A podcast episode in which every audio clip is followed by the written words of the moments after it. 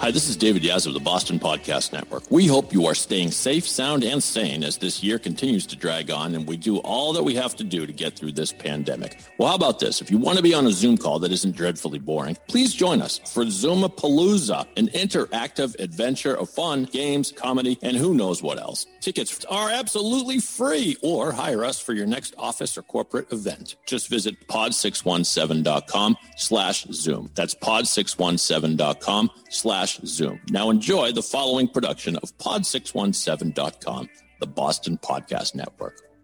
Are you ready? It's showtime!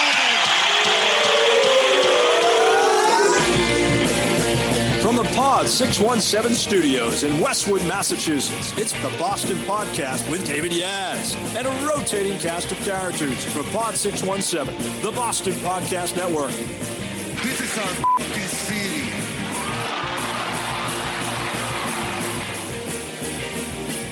Hello, ladies and gentlemen, boys and girls, all the ships at sea, lovers, muggers, and thieves. Welcome to the Boston Podcast. It's the show where we tell the stories of your city through the voices of your city. And we have uh, one such voice today. She's a lawyer. Don't hold that against her. I'm a lawyer too, by the way. At least I used to be, or something. There are a lot of us recovering lawyers out there, lawyers that have uh, discovered ways to do fun things. And I would suggest that this person has. So please say hello to my guest. She is a life sciences attorney, primarily patent law, that cool intellectual property stuff. She's a she's a frequent speaker. She's a professor at Cornell Law School. She's wicked smart. Her name is Joanna Brower. Welcome to the show. Yes, yes. now let's start at the beginning. Did I pronounce your name correctly? Almost. It's oh. Brocker with a K. You know what? I wasn't really that close at all, but you're very kind. So thank you. So, Joanna, you're clearly a very busy person. How has your pandemic been, first of all? How has the past, you know, 10 to 12 months been for you? It hasn't been too bad overall. I mean, everyone's living a new life right now. Everyone's had to adjust. For the most part, my business has been virtual anyway. So I work with a group of attorneys who are all you know, working from their homes even before this started. So from a business perspective, it really hasn't affected us too much. I teach at Cornell, like you mentioned, that was a big change. I taught this semester from September through December, and it was all virtual this year. So that was a new experience trying to figure out how to teach a very interactive class on Zoom. Mm-hmm. And it went a lot better than I I hoped for and I expected. So it was actually a good experience with that. I is- haven't had a chance to travel because I used to travel quite a bit to either speak at conferences or other things, and definitely have not been traveling at all. So, yeah, I saw a meme yesterday that said, I can't wait to walk down the aisle and hear those words that I wish I could hear right now. And those words are, This is your captain speaking. Because we haven't heard for forever. And I don't travel that much, but I enjoy traveling. I'm one of the people that I, I like to stay at a hotel for a couple nights to get away and I can't even remember what that's like. Let me ask you about your students on Zoom because my son on Thursday goes to campus for the first time. He did his first semester at the UMass Honors College virtually. He actually does get to go to college with uh, now to campus with a bunch of restrictions and stuff. But how would you say, how does it seem that your students held up through that virtual semester? You know, I think they held up. You know, my class is limited to 16 students, and that's what we had because it's a seminar class and I got to chat with the students offline or, you know, outside of the class period. And we talked about their final projects, which was a paper. And during those discussions, we kind of talked about also how they feel the semester is going. And I think towards the end of the semester, they were definitely getting tired of having to participate in all of these law school classes online. They would much rather be in a in a classroom setting with their fellow classmates and be able to talk to their professors one on one instead of over a, a computer. Um, so I do think they were getting tired of it. And I know my kids are getting tired of always being on a computer, but I, I think they're managing as best as anyone can be right now. Cornell is way the hell up in I don't even know New York. I forget what town. What town is Cornell in? In Ithaca. It's in Ithaca. Okay, I should have remembered that. And that you know they, they should just quarantine the whole town of Ithaca. I mean, it's way up there, anyways. I've been there a couple times. I went to Penn, which is like kind of Cornell's rival, Eh, yeah, I heard what you said, Joanna. Yeah, okay. That, that pen's okay. Not quite Cornell. So, but t- typically you would be teaching there in person. So I know you're a Boston based lawyer. So that that's quite. I a was a Boston-based lawyer. Now I'm actually in Rochester, New York. Okay. So Cornell would... is a short hour and 40-minute drive for me. Oh well, then I stand corrected. I was looking at your LinkedIn page and I was misled. Come on, LinkedIn, get your act together. So tell me. Well, let me ask you, what's the name of the course that you teach there? I teach a course called Intellectual Property and Health Technologies. It's actually a course that I came up with and I taught at the Harvard School of Public Health for about six years. Um, and then and then Cornell offered me a position at the law school. So what kind of stuff is that? So I, I know that the world of intellectual property is particularly hot and ever changing in the world of bio and the world of tech because there are all these new devices and stuff like that. Do you have an engineering background or no, just typical kind of legal background? So my background is actually in immunology and microbiology. And then I also have a master's in public health where I studied epidemiology. So before I went to law school, I wanted to be a doctor of infectious diseases, which, you know, is kind of ironic given today's climate. But mm. so my background is primarily in the area of immunology. So why does this excite you? Patents. Yeah. Um, well, patents are very exciting. Like you said, it's a it's a never changing field. It's you're constantly dealing with something different. I remember when I started, and I started as an attorney at a firm, big firm in Boston, and my the partner that I worked with, he told me that my job is is always going to be interesting because no matter what, you're either going to have the courts trying to change the law on you, you're going to have the USPTO throwing out new guidances, you're going to have Congress coming up with new laws and regulations. So no matter what you do now, in a couple of years that could completely change. And especially in the area of biotech and pharma law, I mean, we've been seeing over the last couple of years, every time a case goes to the Supreme Court seems to rule against, you know, some known rule that's been in place for a while. So all of a sudden you have all of these patent attorneys trying to scramble and trying to figure out how to help their clients navigate this new climate and trying to figure out not only how to fix those problems that this new law created for them, but also how to better position clients for with new patents going forward. So that's been kind of the exciting part as well as the challenges over the last decade or so in the patent space. So were you following this whole thing with the vaccine a little closer because it's a little closer to, to home for you? Or no? Tell me that. Tell me about that. So sure, I've been following it actually from a couple different viewpoints. From one viewpoint, the class that I I teach at Cornell and I taught at Harvard, we do actually have a segment in that class that focuses on international patent law. So in international patent law, we get into topics such as compulsory licensing, which was a, a topic that came up especially earlier on in this pandemic. And the premise of that topic is that countries would be able to ignore a patent and try to manufacture that drug product or medical device, whatever it may be, without the permission of the patent holder. And the idea here is that the country would allow a manufacturer within that country to do it, to manufacture that drug and to supply their population with that drug in order mm-hmm. to alleviate, you know, the pandemic in this case. So it's an interesting topic. It's a topic that my students have always been interested in the class because it, you know, comes it comes up and it's something that I think a lot of people who worry about you know healthcare access especially from the perspective that patented products are more expensive than non-patented products. So they want to be able to supply drugs to um, populations that may not be able to afford them. And now all of a sudden this came up in a real life context and some countries, Israel is one of them, that issued a compulsory license way early in the beginning of this pandemic. And, and it became a discussion point of, you know, all of these drugs that potentially can help alleviate the COVID disease. Will countries be issuing compulsory licenses and ignoring the patents on it? I think right now, as we're seeing um, companies develop vaccines for the coronavirus, we're seeing less of a discussion on compulsory licensing, but it's still there. And it presents a lot of interesting issues, certainly for both patent holders as well as the countries trying to manufacture products. So from that perspective, you know, this is something I've been writing about for the last couple of years. It's something I wrote about in my book. I've taught on it, and now I get to see the real life implications that this might have. Another interesting perspective right now is just I do work with vaccine companies. I work with companies also antibodies. I work with companies developing drugs. So I get to talk to all of these interesting companies and the people working for them and the scientists behind all of these, these technologies and just learning from them kind of what they're seeing out there with this disease and what they're thinking about when it comes to developing a product. Well, then when do I get my vaccine? I need to know. You sound like I cannot answer that. I don't even know when I'm getting mine.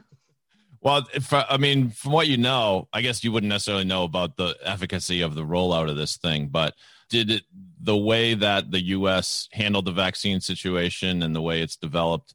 Did anything surprise you about it, knowing from the background that you have? Well, in terms of, I was surprised actually how quickly companies were able to come out with a vaccine. And I thought that was very impressive. I have, I do work with companies in the space and I know what it takes to get through the clinical trials and how long it takes to enroll people in clinical trials and kind of why clinical trials take so long.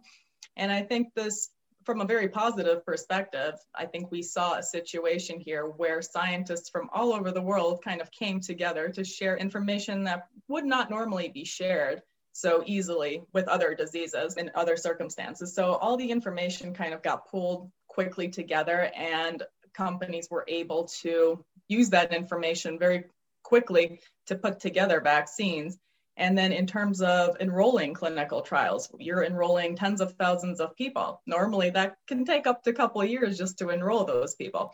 But people have been volunteering left and right in order to be part of all these clinical trials.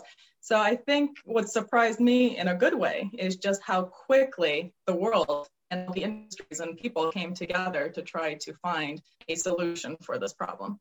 And thank goodness, because we can use some good news in, in this story. So who was the you'll forgive me it's slipping my mind i bet you'll remember who was the guy oh martin shkreli is that his name? That horrible yes yes the so, um so uh, was that boy of pharma right? Yeah right and so he he famously sort of my words not uh patent lawyers words but cornered the market on this one drug that was essential to people who needed it and then jacked the price way up. Was was that a patent issue? Did he control the patent to that drug? No it wasn't what was it? No, that product was completely off patent. Any company could have manufactured that product if they wanted to. It just happened to be that there was only one company at that time manufacturing that product. So mm-hmm. when Martin's company bought it, they were pretty much they had the market on it. They could have, and they did. They increased the price overnight on it, faced a lot of criticism in doing so. But nothing was stopping other companies from entering that market and also trying to provide product there. Sometimes you can't judge a book by its cover, but with that guy, you could. You just looked in his eyes and you knew he was such a weasel. Ugh, shame on you, Martin. Anyway, I know that the world of of patent is you, you can it, it stretches as far as one's imagination does, right? Because people will come up with and I know that you deal mainly in pharma, bio, etc. But have you ever gotten unusual requests for patents? At very least, you must get questions at well, we used to go to parties, cocktail parties, and stuff back when we used to do that. You must have gotten a lot of unusual questions about, hey, can I patent this? Can I patent that? Anything like that?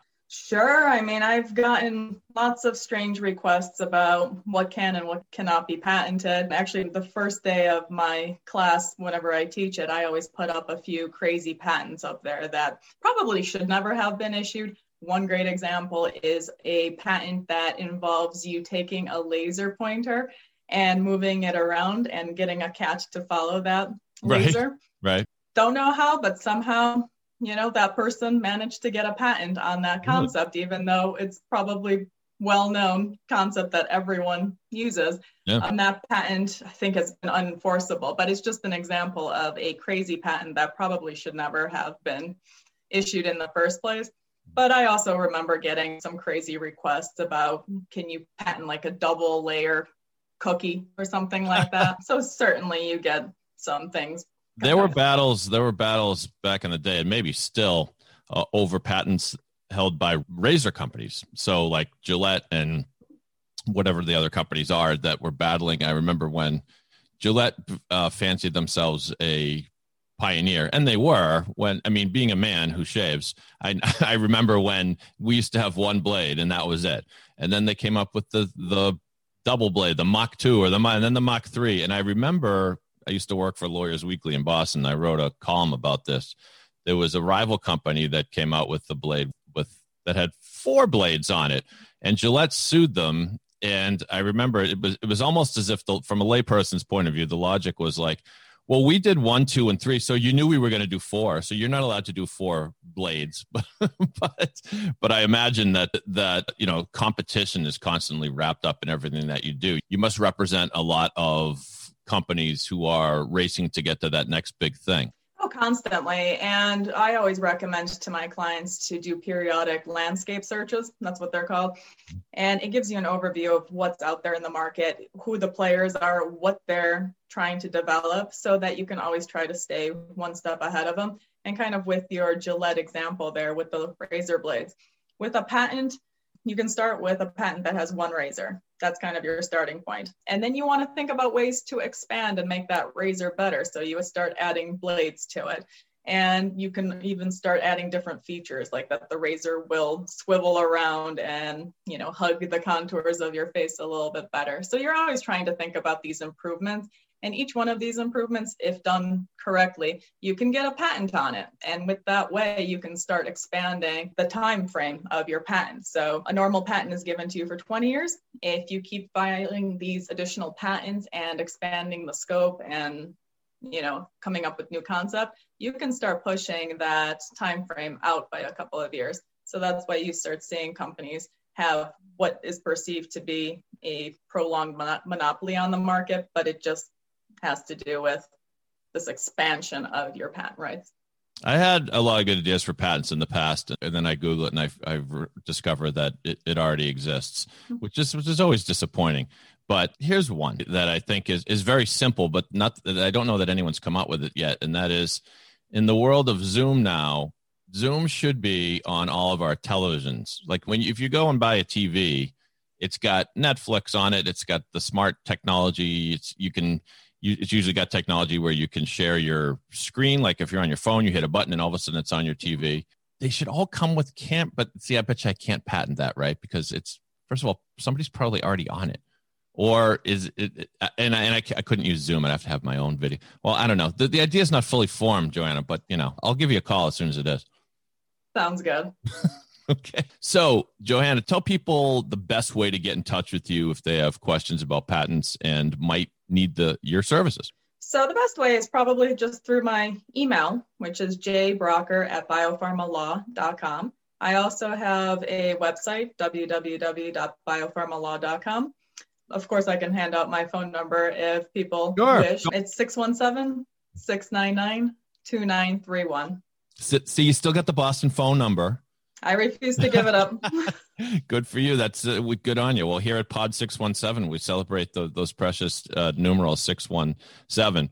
And it was, I'm old enough to remember where the whole state of Massachusetts was 617 and one day i became 781 and it was a crush it was a crushing day yeah it was a, it was a crushing day you've also uh, written two books one of them called billion dollar patents i take it we can find those books anywhere good books are sold amazon and such on Amazon. So Billion Dollar Patents, I actually, that was my first experience in self-publishing. So my previous book, which is Intellectual Property and Health Technologies, I wrote that one based on the curriculum I teach. I taught at Harvard and now Cornell. And then I came up with a more a book that can be picked up by non-legal people. So someone who is just a, a C-level executive or an aspiring entrepreneur or, or someone who doesn't necessarily have a legal background and doesn't want to go into the nuances of all the case law. So I came up with that book and then I decided to self-publish it because I figured I can it's going to be easier to self-publish than going through a traditional publisher like I did the first time around. So that book what it chronicles patents that have led to riches for those that created them or tell me a little bit more about what you find in the book so that book actually gives you kind of the strategy for developing these patents that could be billion dollar patents and help you keep your product on the market longer despite your competitors out there. So I break this book up into three different sections. The first section outlines how you go about finding a patentable idea whether it is that you're creating a brand new concept like a brand new vaccine, or you're taking an existing drug and repurposing it for a new indication, such as you know treating coronavirus. So we go through those steps, and those are usually the first steps I start with whenever I talk to my clients who are interested in filing patents. Like you have to come up with a concept that you want to first file on. And then the second step goes through the process of actually getting that patent and also expanding that patent to make it valuable for you. And by expanding it, I mean you're expanding, um, you're building upon the concepts, kind of what we talked about with your razor example. Mm-hmm. So you're first starting with one drug, one indication, then you want to go into like the methods of making that drug, uh, methods of treating other indications, dosing formulations. So you're just building the concepts behind that one drug.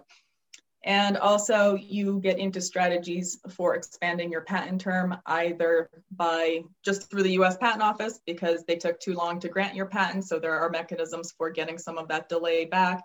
And then there are some other clever mechanisms that competitors have used to try to keep their product on the market and trying to keep competitors at bay. Some of those cross over into the antitrust space, and a lot of people are not happy with a lot of those strategies. Some of them are very viable strategies that companies should consider. And then finally, I go into how to protect those patents. So over the last couple years since the America Invents Act came out in 2011, there's been mechanisms that have made it easier for companies to challenge patents. So a lot of patents that you see getting granted end up being challenged in either a traditional lit, uh, litigation or through the US Patent Office's mechanisms, which are called the IPR proceedings. Regardless of which way a competitor may challenge your patent, there's a real risk there that you may lose your patent. So we want to kind of keep thinking about those patents and keeping them, keep giving them the best chance of, of succeeding. Even if some claims may be rejected by a court of law, you still want to have other claims upheld. And so this book kind of goes through those strategies of what helps you set up your patent for success down the road. The book, once again, is Billion Dollar Patents Strategies for Finding Opportunities, Generating Value, and Protecting Your Inventions. Go to Amazon and you can get it on Kindle. You can get it in paperback. If I buy the book, will you autograph it for me, Joanna? I'm more than happy to send you an autographed cool. version of the book. Oh, well, okay. Well, I was going to pay for it, but now I'm even more excited about it. You know, if you have time, I mean, I'm interested in this stuff. And who isn't really? Everyone's got an idea. And so you need to go to a real patent lawyer and not someone who tells you, that they have belief in your new upside down toaster idea. I don't know what that would be. It was the first thing I thought of. Anyway, in a moment, we're and once again, by the way, uh, you can contact jo, Johanna at uh, well her website biopharmalaw.com and Johanna Joe sorry it's Joanna typical spelling dot Brower. that is spelled B R O U G H E R Right? okay. And sorry, finish off the rest of your email address. That was terribly tortured. Sorry.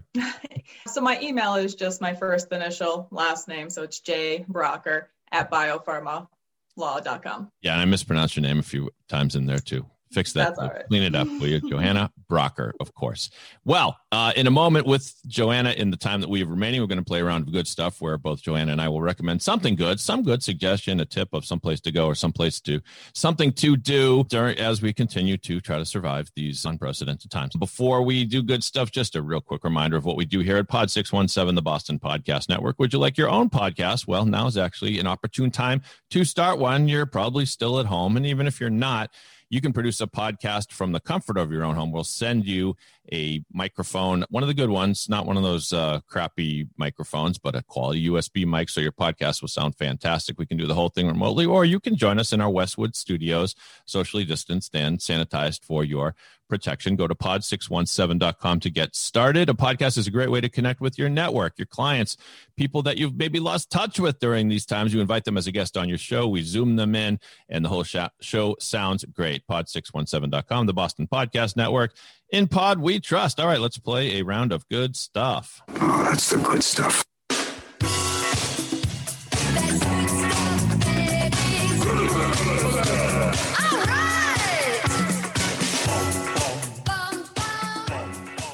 Feeling Joanna's suggestion for good stuff is going to be something that actually might get us outdoors, even now in the cold. What are you going to tell us about? That's right. So my son is a really good skier and we're a big skiing family. So we love traveling to ski. And so there, our only trip thus far during this whole coronavirus pandemic has been to Utah to go skiing at Deer Valley. Wow. We went in December.